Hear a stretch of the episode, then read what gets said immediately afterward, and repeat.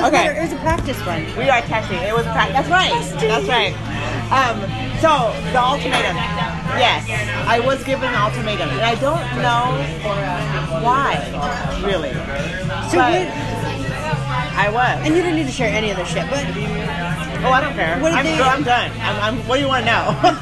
so the medical leave piece of it, you went on the short term, Mm-hmm. And then what kind of options? Options? What options do they give you at that point?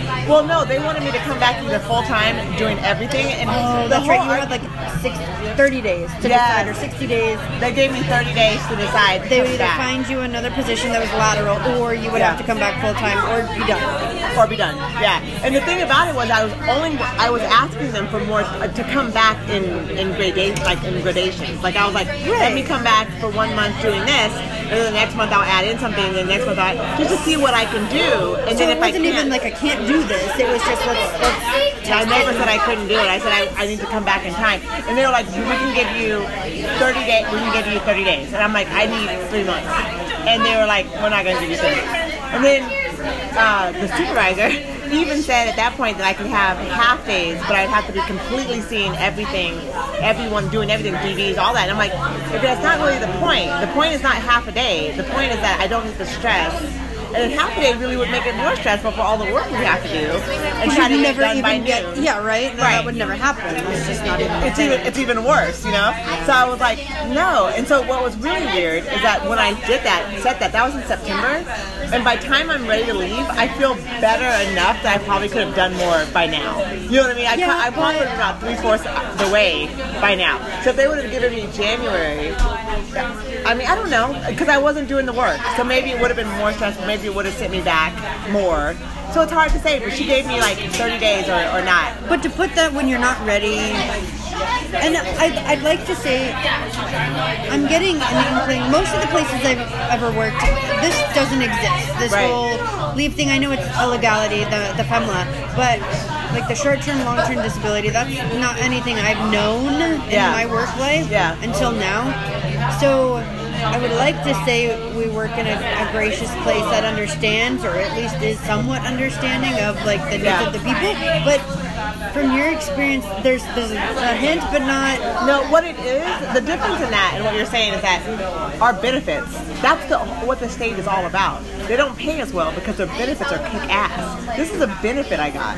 So I had my benefits to fall back on, which allowed the supervisors and managers to be less gracious because they could like, you can use what you've got. We need you to be here so we can use your body and your mind, but you also have the benefits to, to check out because it didn't give her any reason to be gracious, more gracious on her side, because she's like, I need you at 110. If you're not 110, lean on your benefits. I don't have anything else to say to you. It was like that. So it's like because we have that cushion, they don't really have to be that gracious because we have the cushion, and the cushion is amazing. Like, oh my god, I'm so happy. So okay, so here's my question: Could you have continued, like, could you have gone on long-term disability, kept your job, and been good for like another year? Is that is that could have that could that have been a reality? not doing for not doing family coaching, really. they wouldn't let me do it. No. So what is it? It's only limited to certain jobs, or what? Well, it was because I could not guarantee I could do it at 100%. It would have to have been that I could do it at 100% for so many. Like, like she said, she would give me the half day, which I was like, okay, but I still can't do it yet. I can't Yeah. do DVs yet. Yeah. I can't do this yet. So she was like, we need you to do that or nothing. So I could have done that. I could be working. For But that 20 negates what you've been trying to do and Right. every bit of work that you've been really fucking trying to really, focus on really and trying actually hard. putting in the yeah. effort. I mean, all the stuff that I've been through. Um, the part that hurts the most is that I have I have actually given that job so much stuff that they still utilize and I get no credit for it. You know that whole front desk thing that they rotate back and forth? I and like some people man the front desk while the other people do the Oh, back and they yeah. switch jobs Yeah. like that. Um, Ashton and I came up with that idea for Kathy where we could do part-time front, part-time back, and blah blah. But it was something that she and I were just talking about. So I wrote a letter. I found the letter while I was cleaning out my cubicle to the management Really? team. Yes, they still use my idea. I don't get any credit for the fact that I actually that was an innovative idea. I did it myself. I was there's so much stuff at DHS that, that was like that that I did that I just kind of got no name on it, which is like a kind of a DHS style. You'll work and work and work, and then they'll just use it and you just go. But with all my life stuff that was happening, the assault, the the court case, the divorce, the concussions, the And it was like one thing after the other. Oh my god! Yeah, that like was back to fucking back. reprieve. No reprieve, and I was the only one that was carrying all the weight. So with that, and then you got work. And work in itself, I I don't have my bubble is very small. Yeah. And so I have my dog, and I keep my life very minimal for a reason. But my work, like that alone, is a ton. So I can only imagine adding Right. any kind of life into your work world, Right. or just in your life on top of that is It's crazy. Yeah, No, that- I did it that's for four years. Four years of shit that was going wrong in my life, like, and not like a little bit wrong, but like major shit was Altering happening. Yeah, transition. life altering shit was going down. I mean, for a year and a half, I had a massive concussion while I was at work. Like, ma- that's okay. Don't worry about that. It doesn't have to go in your mouth. It's just recommended. It's not, it's not a have to. It's not. but Oh, dear God. Oh my god. voluntary, voluntary shit. awesome. I'm surprised. I don't know where it went. Oh. Oh, there, yeah, you can finish it. But um, so yeah, I mean, I was at work with a concussion. Like I couldn't even like really function. I was, I, girl, some of the narrations I look back at, I'm like, ooh, what was I trying to do? What was I trying to say? what was I saying? Like, so because some of my, I run across again, and I'm going, what, what was the date on that? And I'm like, oh yeah, I was like not there. Oh yeah, it was a good year after I was assaulted that I. That I was like, it was really hard just to be at work. Yeah, so I was like, people couldn't see the, the level of, of stress that I was operating at because I would just be at work and I'd show up, I would do my job, I didn't miss days, and so it was like, No, and people tend to put a lot of pressure. Like if you're there and you're showing up, they're gonna expect a shit ton from you. yeah, yeah, And I mean, unless you draw that hard line, because it's it's interesting how what we do and the work that we do and the people that we work with, Yeah. we are so expected to be. We're expected to make it all right mm-hmm. And have it be all right and take all that on and absorb Yeah. it all Yeah. and move along. Yep, yep. And I, I have a really high level of professionalism and professional expectation. And I don't think our managers, most of them, I'm not gonna say all of them, I don't want to say that. I love them, but whatever. but you know what I'm saying? Like, not everyone, but just few. I'm just gonna say that. There, there are some folks that just, you know how DHS promotes. We don't. It's not necessarily on skill. I don't think. this is my opinion. I no longer work there. but I'm just saying that there are certain skills they look for. It's not necessarily a rounded skill plate necessarily. So I feel sometimes where a lot of the stuff that I went through could have been mitigated by an actual manager who was skilled enough to see where the deprivation was, where the trauma was coming in, how to mitigate And that goes back day. to the trauma informed piece of it. Right. The expectation of being trauma informed in the work world with the people that we serve, but yet not being trauma informed with the people that are serving Yes. uh, the public. yeah. You can't do that. I that I li- that that little survey we did, which I'll let you know the survey Oh, results because I want to say it's wait. this week or next week. Oh, we're is it? gonna I'm be- so yeah. excited. So I I was harsh. I was super harsh, and I name dropped. And in fact, one of the people that I name dropped, I've gotten to know a little bit better, and I'm like, okay. You know why now. But does it go back to that skill level issue, or is it just like what? No, it isn't. Uh, it is a skill level, and it's it's kind of fucked up because it's it's the evolution of our culture Yeah. and the evolution of trauma informed thinking, and so some of the things, the ideologies, the thoughts, the the quirky jokes are meant in good fun, Yeah. but they're actually harmful. right, right, And right. they're antiquated and they're just straight nasty. And Yeah. you can't call out people that are higher than you. You can't call these people out Yeah. openly. Right. No, you can't. Yeah. And I mean,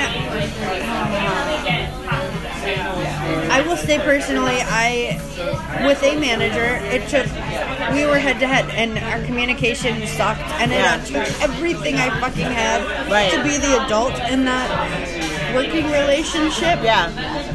to try and make it okay, and I Right. had to swallow a lot to get there. And Yeah. like that's the shit. I'm like, no, Now try to do that with a concussion. Try to do that uh-huh. with your son in the hospital. Try to do that with your daughter in the hospital. Like try to, you know what I mean? Like we shouldn't have to mitigate like our work environment. If we had skilled managers, like skilled even above managers, that could actually create an environment where you can actually be at work and be functional, feel safe, and feel supported. and supported, right? Um, because without us, what the hell would they have? As family coaches, come on, they really put a lot of weight on us without having any support. So it's like Yeah. as soon as you break, like you said, five people going to the same counselor, and we're all like three out of five of those people were out long term. You know what I mean? Like uh-huh. six of us, and I wasn't at your guys' count, but you know what I'm saying? It's like that means half of the people were out long-term disability from stress, and it wasn't like stress like, oh, you know, I, I'm feeling stressed. No, this is like- hospitalization. Yeah. Which I hadn't even honestly heard about. Yeah. Until it happened, and I was thinking, oh shit, this is a reality. Like this is your body can rebel and will physically say you need to stop. Yeah, yeah, and you have like it's not a conversation. It's not a conversation. No, like I mean, I was in the I just collapsed. Like I was literally like talking to you 180. and just collapsed. 180. Yeah, I had no warning. It was literally like I had gone to the finish line. My body was like, and we're done. Yeah. yeah. I had no idea, and I wasn't even doing anything. I was cooking dinner for my grandson, totally chilling. It was, it was just done. It was just done, you know. And I think that some of the other people who we talked about who were out too, I think they weren't. They had life stuff too, you know. But it was, but it was at the same time. It was like work isn't supposed to be a break necessarily, but you're supposed to be supported. You're there more than you're in your regular life. Agreed. And Yeah. it should be an environment where. I mean, I guess you said it all. You, you need to be supported. It needs to be a safe environment. You need to feel. The whole point of going there and doing your job is to do it well. And if you're not supported in any of that, then gonna go south real quick. Real It's gonna go fucking south and real quick. th- They need to acknowledge how many people have gone out and how many people are struggling. I actually took a, I, such a short period. I wrote a letter. Actually, I went and had a meeting with the head people, and Did I you? told them that. Yeah. What did they say? Because I'm I'm direct with both of them, and I've worked with them directly, so I feel really comfortable talking to them. And I'm like, you guys, people are dropping like flies. You're not doing something right. I Yeah. said, I know you're, you're you're putting that stuff in play, but none of it's going the right direction. I go, I can't be the only one who who you recognize is struggling. I go, and you guys know my level of work before this. You see how it has just kept dropping, and nobody is looking to see why. No one's asking me if I need support. No one's asking, but you're, you know, you're around me putting like all these expectations. But and I and I said this to them. I'm like, and we're dropping like flies. It should be a red flag. It shouldn't be like a we're so trauma informed, but you just roll over the workers. No, like, and it it's, it's 2019. Like, come Yeah. on now. Yeah. This is not a new concept. This is not something that's just, oh my god, let's just invent, you know, trauma informed care. No, this shit's been known for a long, Long time, long time, long time. Especially in this field, any kind of social interaction, social service Yeah. realm, like, You know, one thing about Houston, I'm moving there and doing all that is that I remember anytime that I was at work, I felt like all of a sudden the people at work become your work family. Like you, everyone gets so close. Like all my friends come from work, and I realized here. We talked about it earlier in the fucking episode that got deleted, but uh, right, we talked about the clickiness of, of DHS, or, or I'm sorry, of Eugene. And I think about like I've, I've worked at DHS for eight fucking years or seven fucking years, so long enough, and I could count on my hands how many people that I would say are my friends, right? Yeah, and I, I would never. There was one supervisor in our building that I was like, I want to say bye to. Really? Yeah, and I did, but I mean, it was like one. To me, that I feel like that clicking thing came came for me not only in my social life, but it came for me at work too. So it's like you put the stress of my life, and then you put the stress of the work, and then you have no click. Like you you don't have like the background to bounce it off of, right? And then we were talking about earlier about the uh, finding anyone to date, finding anything to do. It's it was like this, you know, do like as in like really do. You know? I ain't doing nobody. You know? so, so you know what I mean? So it becomes where you're like, oh my god, what is what is it? So what do you do? You can hide. That's what I do. I watch Friends. You know what I mean? Shit. I'm Speaking like, off, I've been binging it again. I'm on Have season you? five. Really? Yes. That's funny. It is a thing to do. There's how do I put this? I'm going back to the clickiness and totally changing it up here for a minute, but the clickiness, I've had to really separate myself from a lot of folks, like really cut ties. Yeah. And it's you don't always know it until maybe a month or two into it when you're getting to know people and like you can't act right at all. Like you do not know how to act right in know how to public act or with other people. Right. Like Right. I can't with you. That's hilarious. Actually, you don't know how to act right. It's- oh. yeah. Uh huh. So much food, Aisha. So much food. Oh my god, we have so much food. Yay. Those are pretty. chips and dip. Look at those. And the cast iron on here is quite hot. So Okay. Beware. Right on. Just drop it. Wow. Look how cute that is. Here's I wish I could take a picture on this podcast. I Went ahead and uh, had him split this for you. Oh, thank you. Of course. Nice. Another iced tea for you? Yeah. Actually, I will. Do you want to take this one or? Yeah, sure. I'll Okay. take that one away for you. I'm telling you, girl, the podcast is raw, happening live. Okay. I'm scared of this. It looks hot as hell. Do you want to swap for the pretty star? Do you want? I don't know. Do you want to? What is this? Oh, I don't care. That's poutine, so that's French fries with gravy.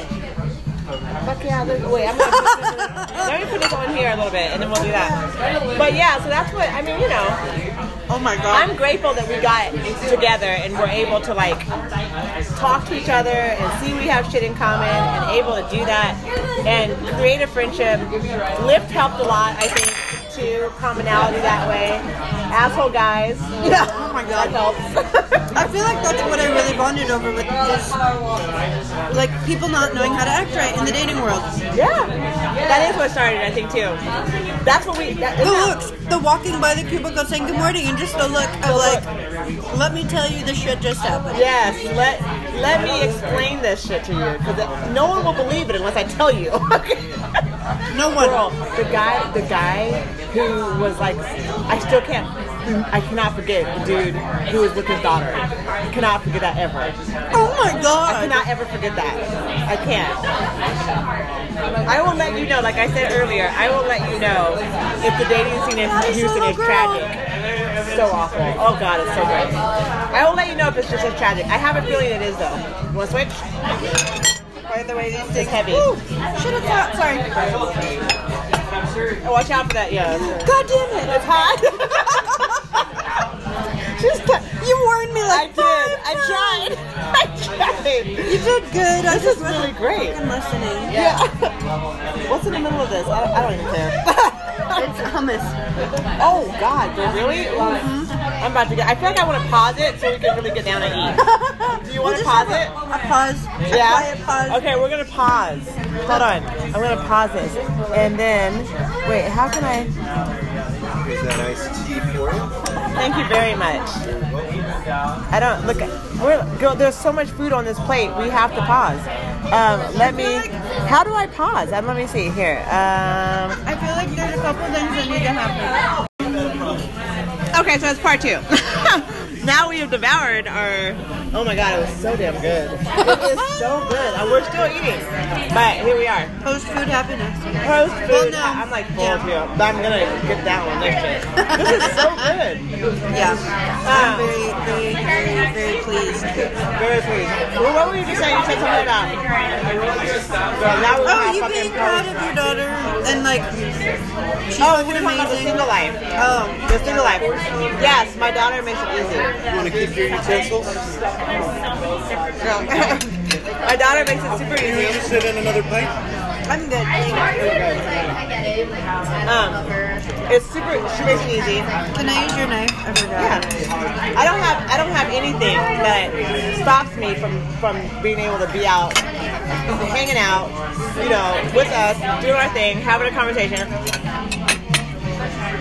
Like I said, she has better boundaries at 15 than I ever did. I'm proud of her. Like, really proud of her. So I get to have nights like this and not feel like, oh no, what am I going to do to my daughter? You know, I'm like, yeah. Matter of fact, she tells me, it's like, Mom, you going to go or what? Like, go out.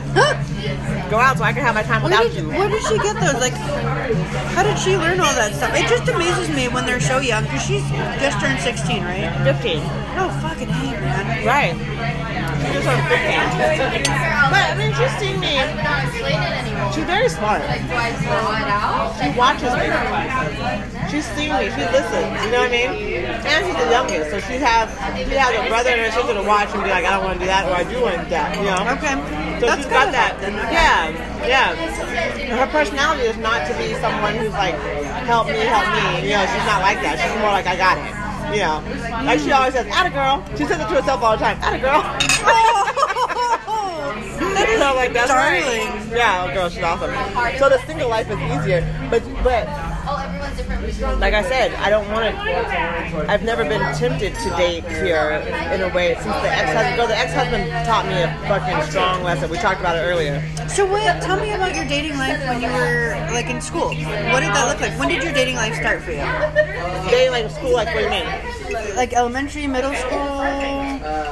I had a boyfriend in high school here, but you remember I lived. I left Eugene when I was 15. Oh, that's right. Shit, that's right. So, but my first boyfriend, my first everything, was a skater guy who we got high together all the time, and Yeah. you know, uh, that was my first love. it was absolutely bad for me. Uh-huh. We're still friends. We hook up every once in a while. Oh, this is that one. The one in Las Vegas, yeah. Whenever I'm in town, we'll go and hang out and hook up and like. It's so weird. It's been like I met him when I was 14, 15. So I mean, it's weird that that, that has always still been a connection. Although our lives are completely different now, and we don't really have, but we still do. It's kind of like it's kind of weird. But after him, I mean, I moved in the middle of our relationship, so I went moved to Central America.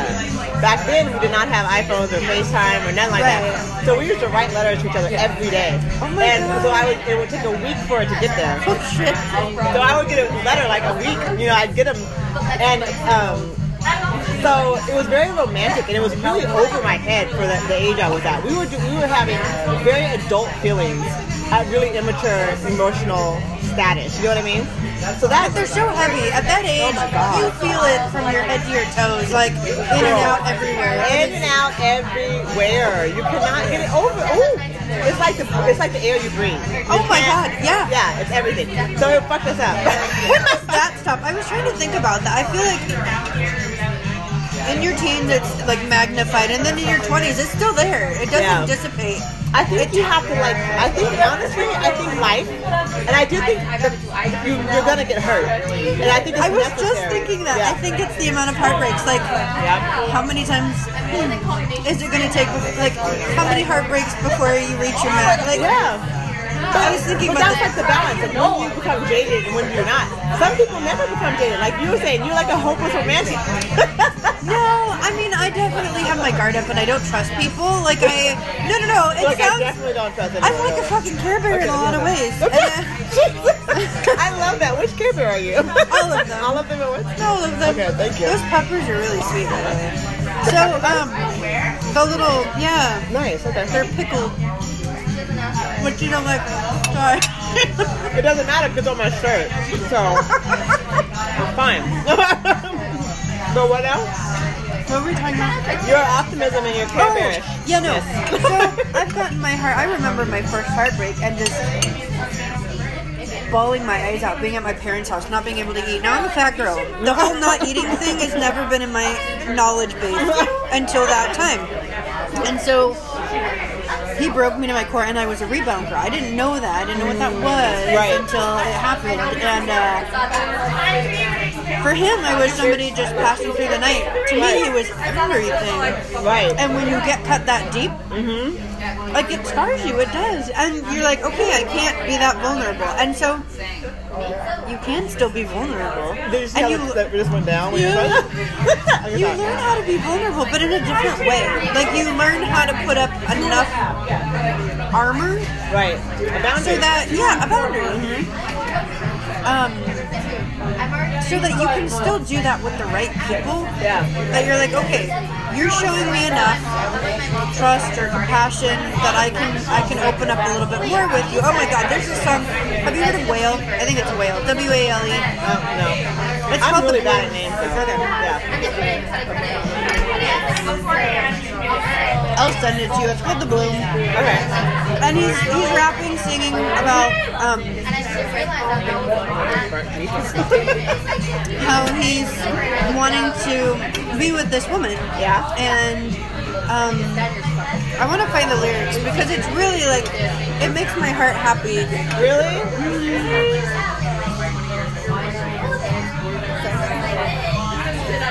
You know, I gotta say, I've had my heart broken by friends. I remember the first time that I, yeah, that I had my heart really broken was um, a friend of mine who I realized really hated me. Actually, Really? she really didn't ever love me like I loved her. Like she really hated me the whole time we were together. It was one of those things where like she was very envious of me and I had no idea. And instead of like pushing me up, she was always kind of like taking notes of what she couldn't stand about me. So when she had the chance to like really stab me with something, she she went for the jugular. And I, Really? yeah, and she broke my heart. And so I think honestly the first time that I can remember having my heart broken was by a, by a friend. You know, and so that was one thing. And then, because I got, I've been divorced twice. The first divorce wasn't about heart. I don't think I ever really loved him, loved him. I think we were like obligated friends. Like I really cared about him as a friend. I don't think I was ever in love. Only because I can compare the second marriage to being in love. It, it felt really different. You know what I mean? Yeah. Um, You hit it though. Your friends can break your heart, and that's a heavy, heavy Girl, heartbreak. I cried. I cried or someone died for hours and hours. I was depressed for like a week. I was, it was really sad. It was really hurt. It was really hurtful. I was. Quentin was like. Quentin was like maybe four. So it was like, and I, I may have been pregnant with Jasmine, or maybe Jasmine was already born. I can't remember, but it was very, it was like that long ago. And I remember, if I ever see her on the street, girl. I have a heartbreak story like that. I she did me wrong. Mm-hmm. And she, the last thing she said to me, well, she's we've seen each other since, and she tries to, and I really, I completely ignore the light of day that she walks around. Like I just, nope, I do not Like, acknowledge don't you. Oh, I try not to have grudges, but this one cut deep, and I'm like, nope. Absolutely fucking not. Yeah. You will never come back into my space ever again. Ever again. That will not happen. No, no. She did me wrong, and she she said, "I don't respect you or your lifestyle." When I did nothing Wow. but support her and her family, Right. financially, emotionally, Mm-hmm. anything that I ever did, I would come back to the house, and I never did anything disrespectful to Right, her. right, You see, you don't you don't respect my lifestyle right, and who right. I am. Judging you the whole time. Sounds like the same The fuck. situation. Right. All in your life hating you the whole time. Because they, they, they turned it around. But you know, at the same time, I recently reconnected with a friend of mine who I did wrong. I actually didn't do, I, what I did wrong was that I didn't trust her in our friendship. And it was really guided by my ex-husband quite a bit. And she didn't want me to marry him, my second husband. She was like, if he can't give you what you want on your wedding day, like, what the hell are you doing with this dude? And I was like, well, you don't understand it. Because she, I always thought that she was like, she's kind of upper echelon in a way. And I, and I'm really not, but I am at this, I have like, tendencies. You know what I mean? I've got like tastes, but I don't. I've never lived the life I really want. So she's always told me, live the life you really want. Girl, it's a day. It's a fucking day. I'm telling you. But she's always been like, why don't you choose better for yourself? She's always been in my corner, and when I was, I was too immature to see what she was really saying. So if she didn't want to come to my wedding, and I was mad because she didn't want to come to my wedding. I, I felt like you're my best friend. I don't care if you have an opinion about my pretty husband. Your ass needs to be at my wedding. Be at my wedding. And she was like, I'm not going. And I was like, if you're not at my wedding, I'm gonna be fucking fit, right? And I literally didn't speak to her again. And this was my girl. Like we were on the phone every single day for years Oh shit! my girl, right? Um, And she she kept trying to talk to me the whole time we were, me and my ex husband were together, and I always ignored her. I was- always ignored her. Girl, seven years. I never talked. She even she even was following me on, on to see if I was okay on social media. I never acknowledged her. Yeah. And then after the divorce came, and I got my ass handed to me with all kinds of brokenheartedness, you know, in that whole four years of, of drama. Um, I I was like, in my reflectiveness, you know, and trying to be more mindful and like learn what happened to me. Like, what the fuck just happened? You know, I got sideswiped by all that shit. So I was like, what just happened? And I realized I'm like, I I was not hearing her, and for who she was, what she was saying to me. I was saying, "Do this for me now," and I wasn't hearing what she was. After, she was putting all the flags. Like she was like, "Aisha, you're not seeing any of these flags. And as your girl, I'm not going forward until you look at it." And I'm like, that's what I actually expect of my best friend. She, I expect her to be like, "It stinks. Smell it," and I'm like, "No, no, no." And she's like, "Smell it." The thing about what I feel is really beautiful about her, and what taught me about unconditional, is that she knew I. She knew me. She saw me for who I was, and she knew I would come back. She was like, "You need to have your time to figure this all out." And it's literally been seven, eight years, and I, I texted her and was like, "Hi." She texted me for holidays, birthdays. I never texted her back. No. And then one day she texted me, and then I texted her back, and I was like, "Hey," and she was just like, "Oh my god, I'm so happy." And it was like she she there was not a moment that she was even judging me. She didn't even no, she hasn't even questioned me. We we literally I said my life has been really beautiful and tragic and a lot of shit has happened and she's like, Me too. We'll catch up. She's like, You're my sister. No time matters. So then you got this girl and then you got the other girl. You know, so it's like there's two types of friendships here. One was really I was young and I was naive and she broke my I would have done anything But that can happen. Unfortunately, that can happen at any age. at any fucking age. That's my whole point. You just gotta live life, and hopefully, you know, what You you, find give back can pick it up. Right, the people who really pick it up. I think as we get older, there's probably some some indicators that we didn't pick up when we were younger that we know now. You know, I would think so. I'm Would much more so. exclusive. No, no, no. I call it my bubble, and I actually was trying to. You want some? This? Yeah. Okay, hold on. Let me do it. That's. I, Oh, did you I- say that? For me? Yes. Aw, so nice. I'm gonna eat it right now. there you go. Um. That's cute. Are we supposed to put that on that? I didn't even like try to put all the garnish cuteness on it. I'm like, oh, I love that shit, but I was putting it like right into my mouth. just, that's the best garnishment. yeah, it is. Mouth. Sorry. Um. Bread. So when did you guys start talking again? Um, about six months ago. Really? Yeah. And we don't talk as much as we used to, but I think we will. When I go, no, it's on the table. Damn it. I love it. When I go to, um, when I drive, I'm gonna have, I'm gonna call her while I'm driving, so we can catch up and I'll have time to talk to her. Um, and I've apologized to her twice, and she's like, "Don't, you don't have to." You know? That's, Yeah. That's, that is unconditional love. Mm-hmm. Yeah. I mean, I'm, I'm so thankful for her. But she taught me another lesson of like, there was a maturity level that I wasn't at. There, just, there was. There was something I didn't see, you know? And luckily she saw that in me. You know, she still, she loved me for me and she knew, she knew where I was and I didn't even know where I was. You know what I mean? So not only am I lucky, So I'm curious, what did she see? What, do you see it now? what? What she saw then? Oh yeah, girl. Oh my god, yeah. Yeah? Remember I told you earlier about the compromising yourself? Yes. I compromised myself for him and he, she saw that. Okay. She knew me before I came back to Eugene. So she was like, What are you doing? Because she never saw the little girl I told you about my, myself having to be able to fit into the society here, being black and being too big and too shiny and too everything. Which I want to talk to you more about. Yeah, but but um, shrinking down to fit in is what I did, and she saw that, and she's like, I don't even know you like that. Like you don't aren't you're not being true to yourself. And I'm like, you don't even know this. You don't know this about me. And she so she saw she saw me shrinking smaller. Girl, it's gonna get in your mouth. Just keep it going. It's gonna. It I'll will. try to, yeah. Statistically, it's gonna get in there. Enough tries, it'll get there.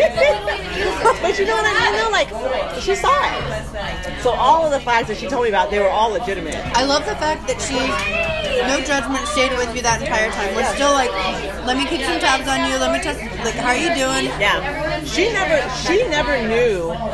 To this day, and we've known each other 20 years. Oh, she, she's never. Have we known each other? I gotta ask her. I don't know if we've, we've known each other a long fucking time. But um, she never knew my backstory.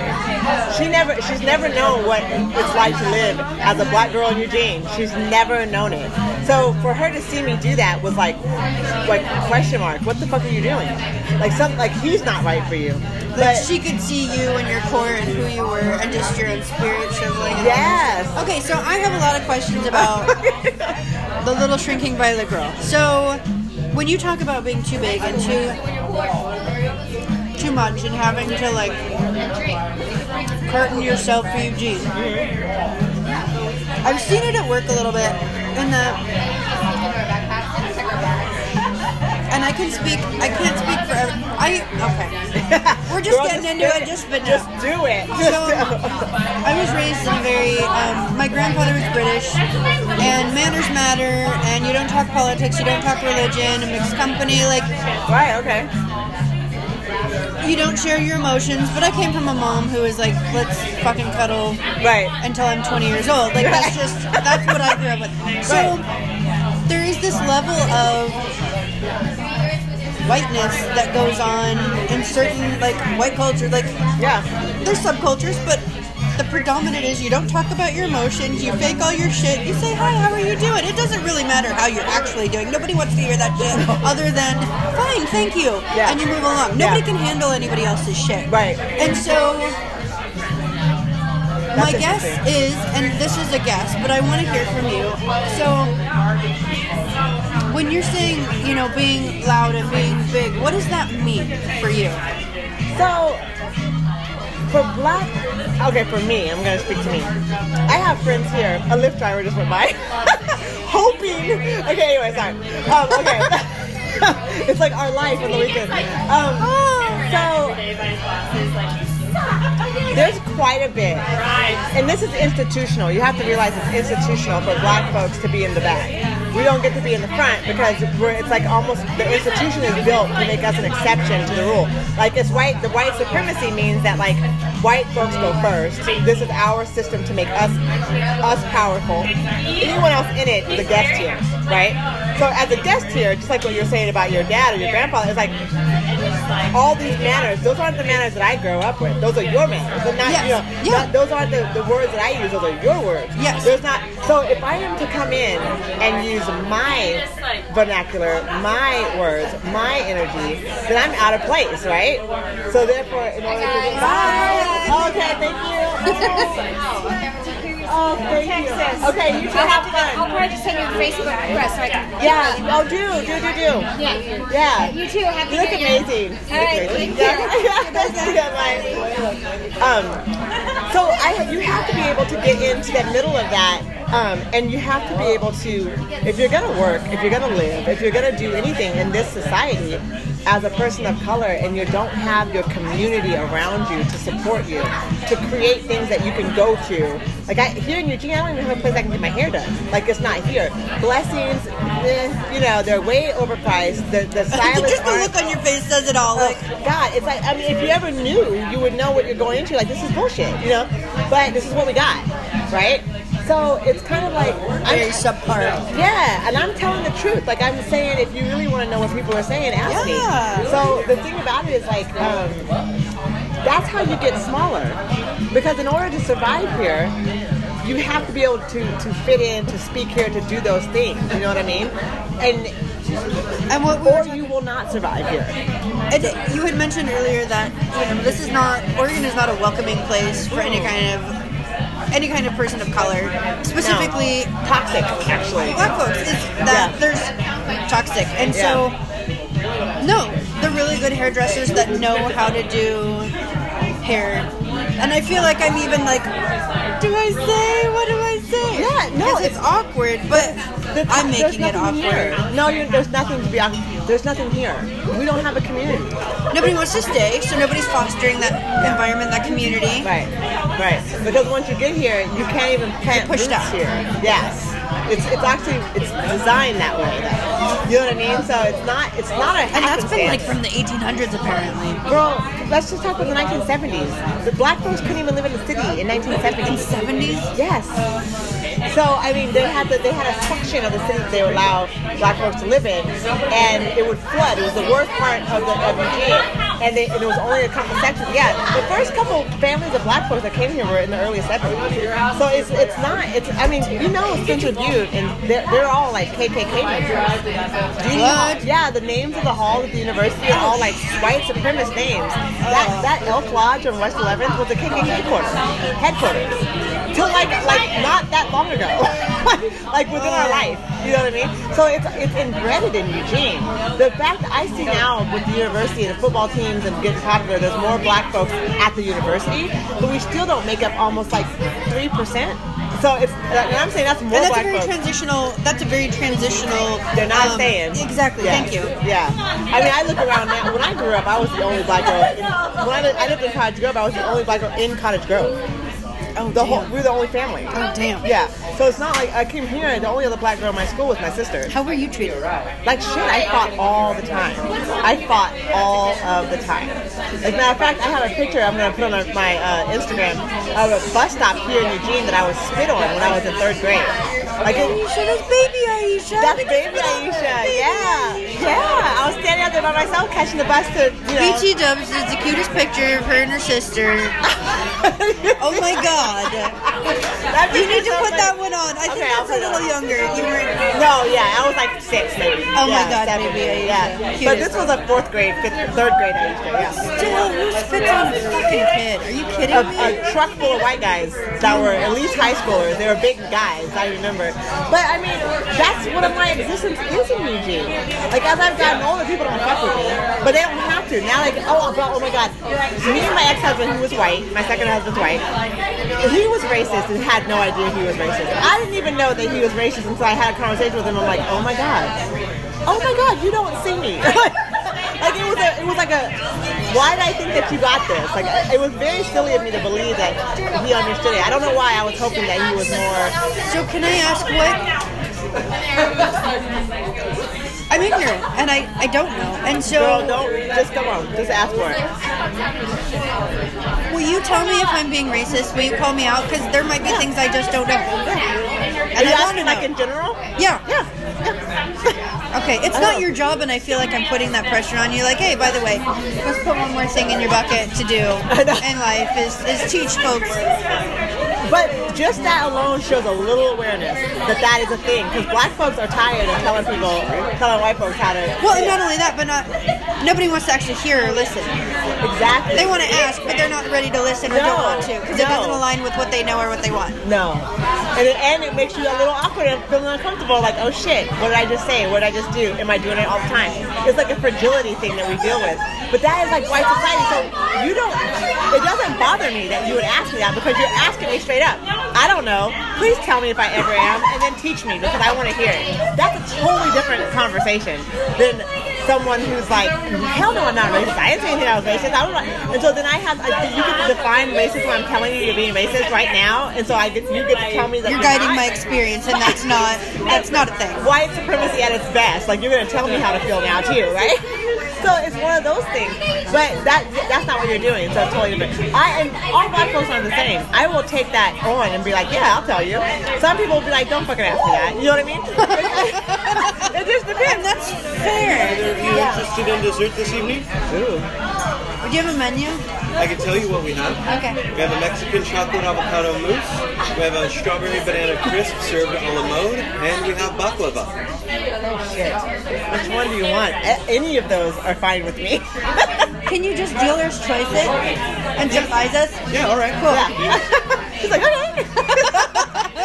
but um, so yeah, you know, it's it's one of those things that. That's another thing.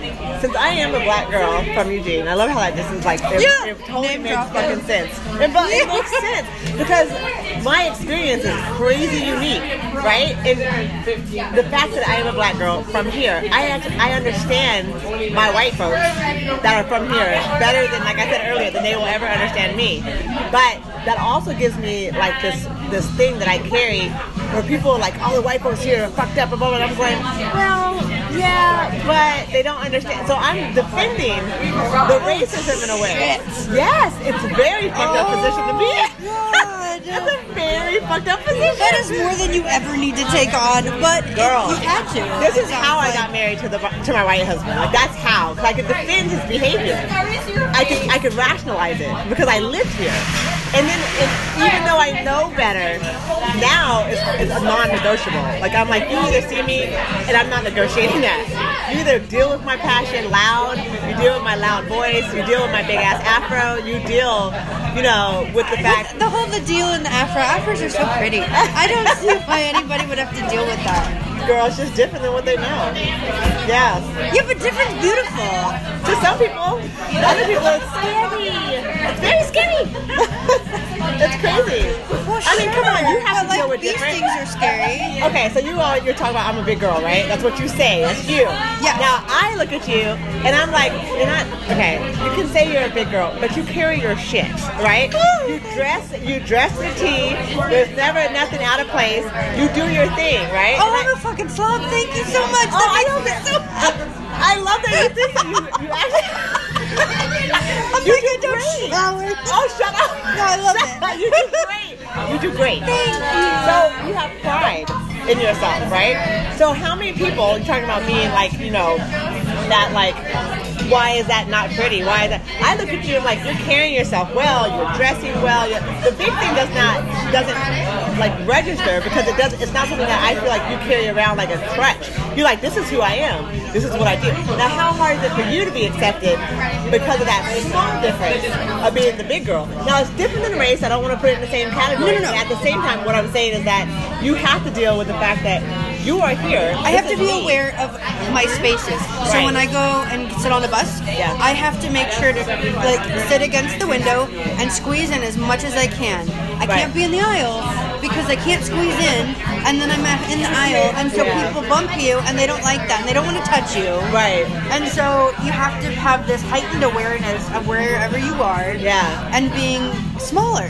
So you have to like squeeze your body physically into things to make other people okay and comfortable. Do you ever feel like that when you're walking in anywhere? Do you are you like If aware of your physical body? When I'm when I'm out in like open areas and it's not crowded, no, I'm like yay. Yeah, yeah. But when I'm in crowded areas or I'm in smaller settings, so like bars, any kind of venues where it's crowded and like you have to be aware spatially, yeah, I have to be kind of. But I don't think that's. Do you think that's un, not normal? I mean, it's everybody, right? Is it? See, I don't know. I only know my experience. Interesting. Okay, I think so. I've seen little girls just like act like, okay, especially when super trashed. Yeah. Just act like, you know, they're all over the place, they're falling all over people. And granted, nobody likes to, you know, have a drunk Right. girl on them. But it seems more acceptable and more like, oh, ha ha ha, that's cute. Totally, totally. I didn't even think about that perspective. Interesting enough, I didn't think about that. But like, I've also been a big girl drunk and stumbling too. That's what I've also and been. it's not as cute. Right. And it's it's almost uh, insulting Mm-hmm. to others. Like, oh, you're gonna hurt me, or you know, that's not everything all the Yeah, time, yeah, yeah. but that's sometimes. Yeah. And then you get nasty comments and stuff. See, But it's that fear piece. People just don't know, and they're afraid that they're gonna get fat, or they're afraid.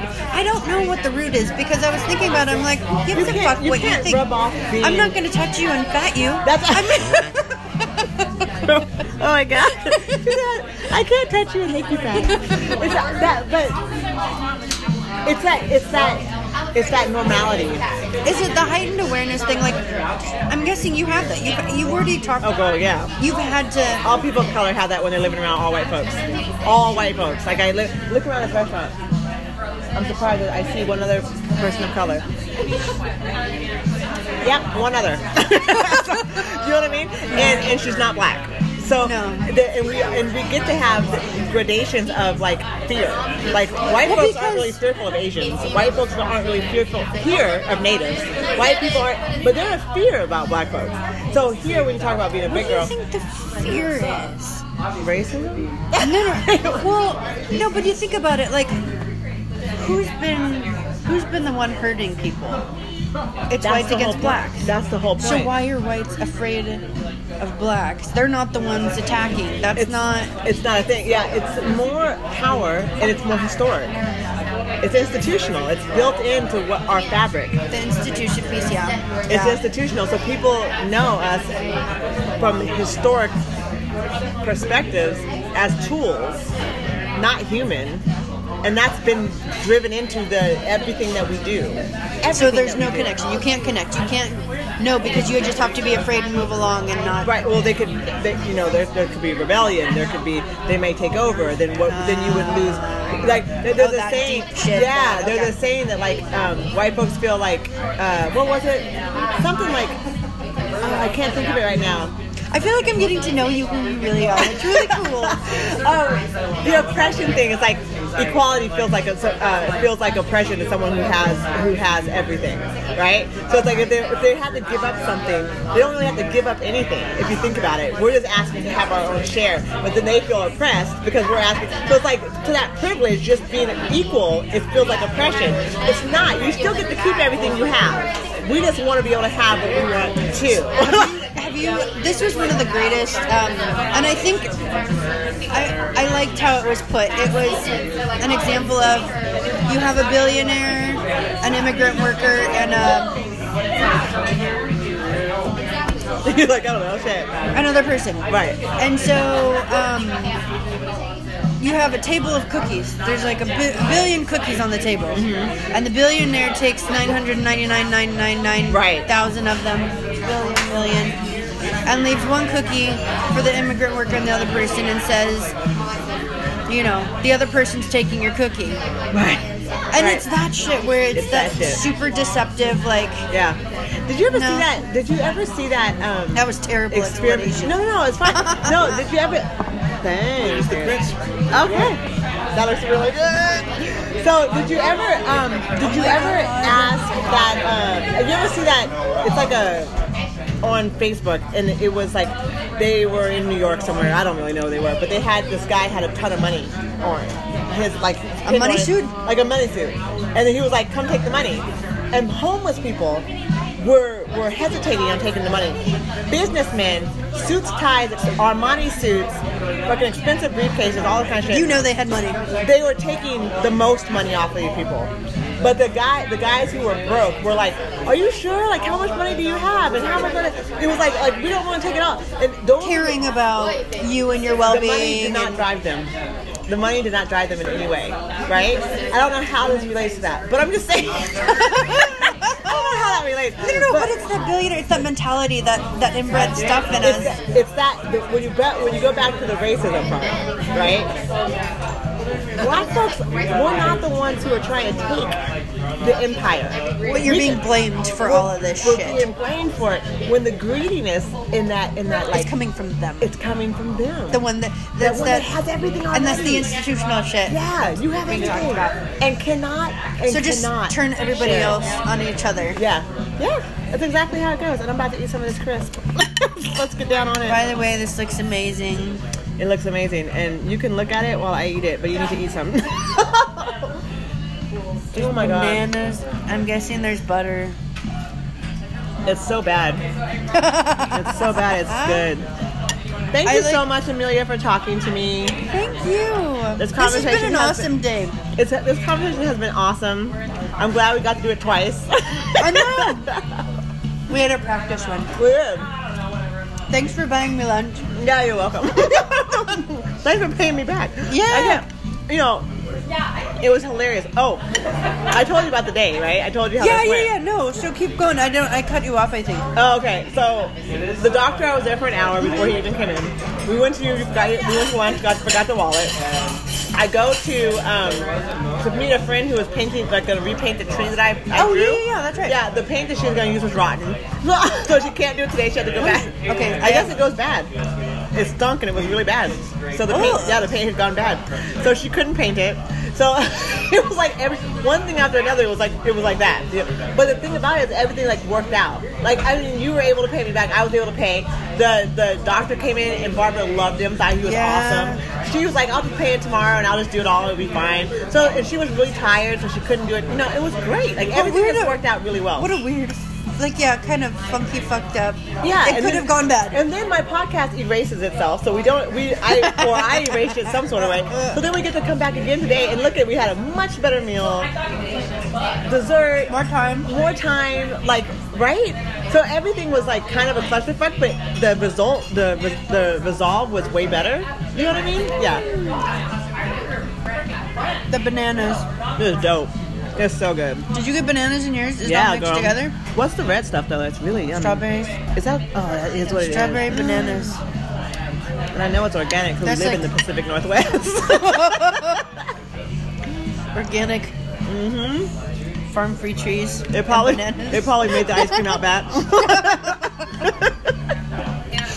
Oh God. Yes. you know they did. The strawberries are handcrafted love. we sing to them every night before before the sun goes down. you know, as I'm moving to Houston, I I have a deeper appreciation for the nature this time around. Like I've lived here for 13 years. I think with my ex-husband, we were really into going out. He was a really outdoorsy guy.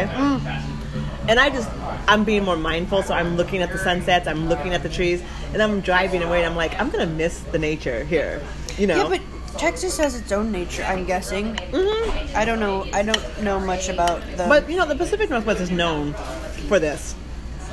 It's amazing here. it's amazing. It's amazing here. Yeah, you can't we can't get around that shit. Christmas treating you right? You did a good job, man. Yes, you did. Fantastic.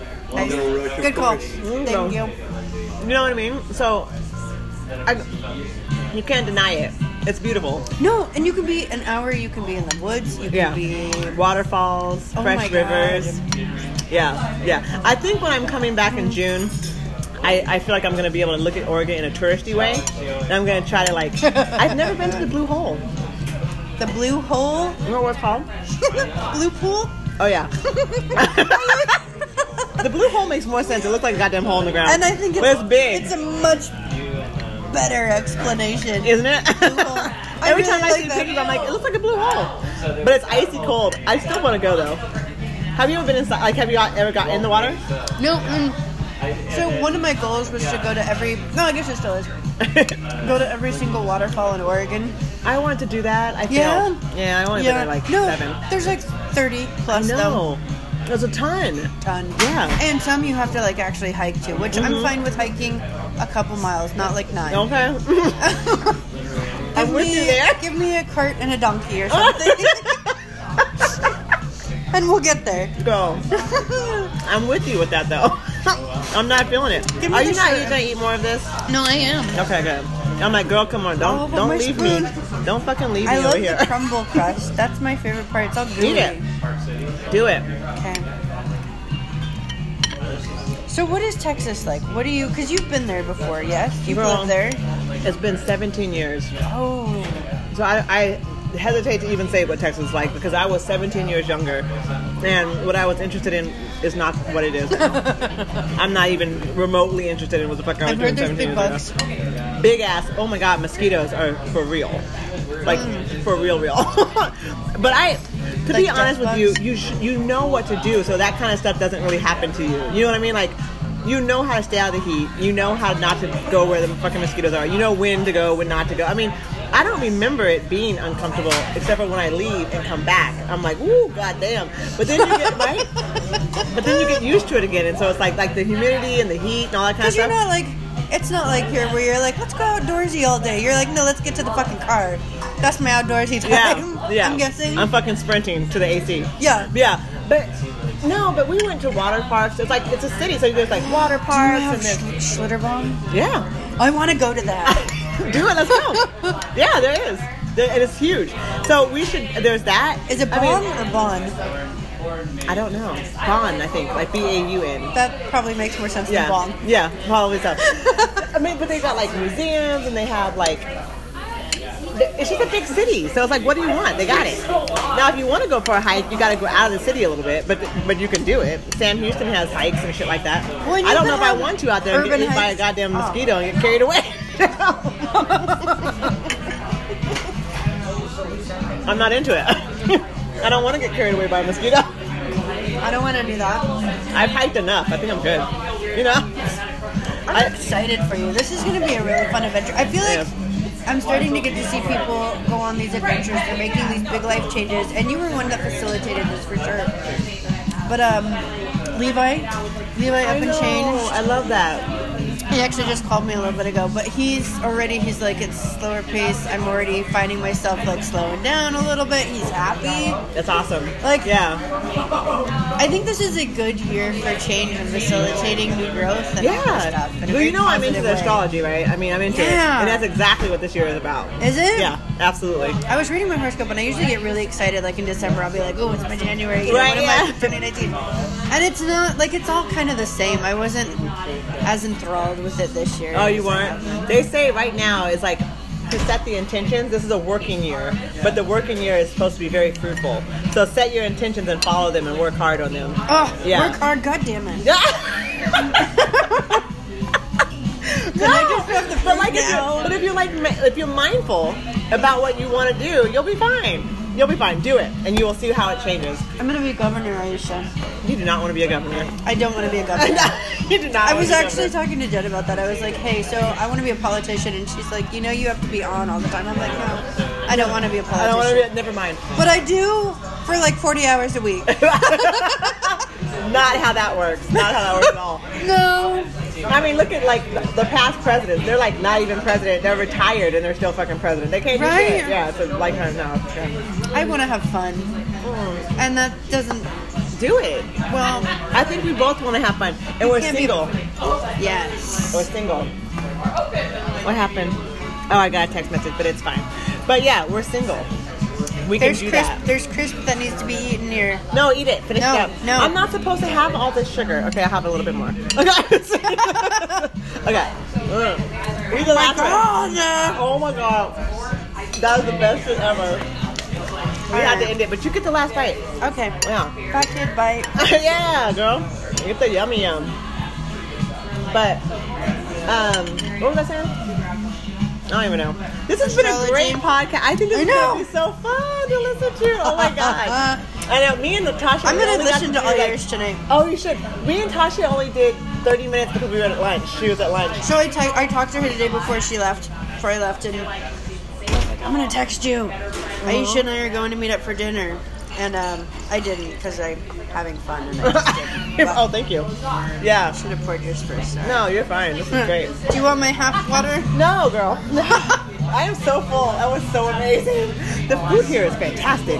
We have the what is it? Where are we? Agate Alley in Eugene, East 19th Street. Go It's delicious It. It's and lots of fantastic. yummy. We Oh, got the little plates. Yeah, I love little plates and sharing. I feel like sharing, like it makes dinner should be communal. Food should be communal. I, I have to dine like that more often.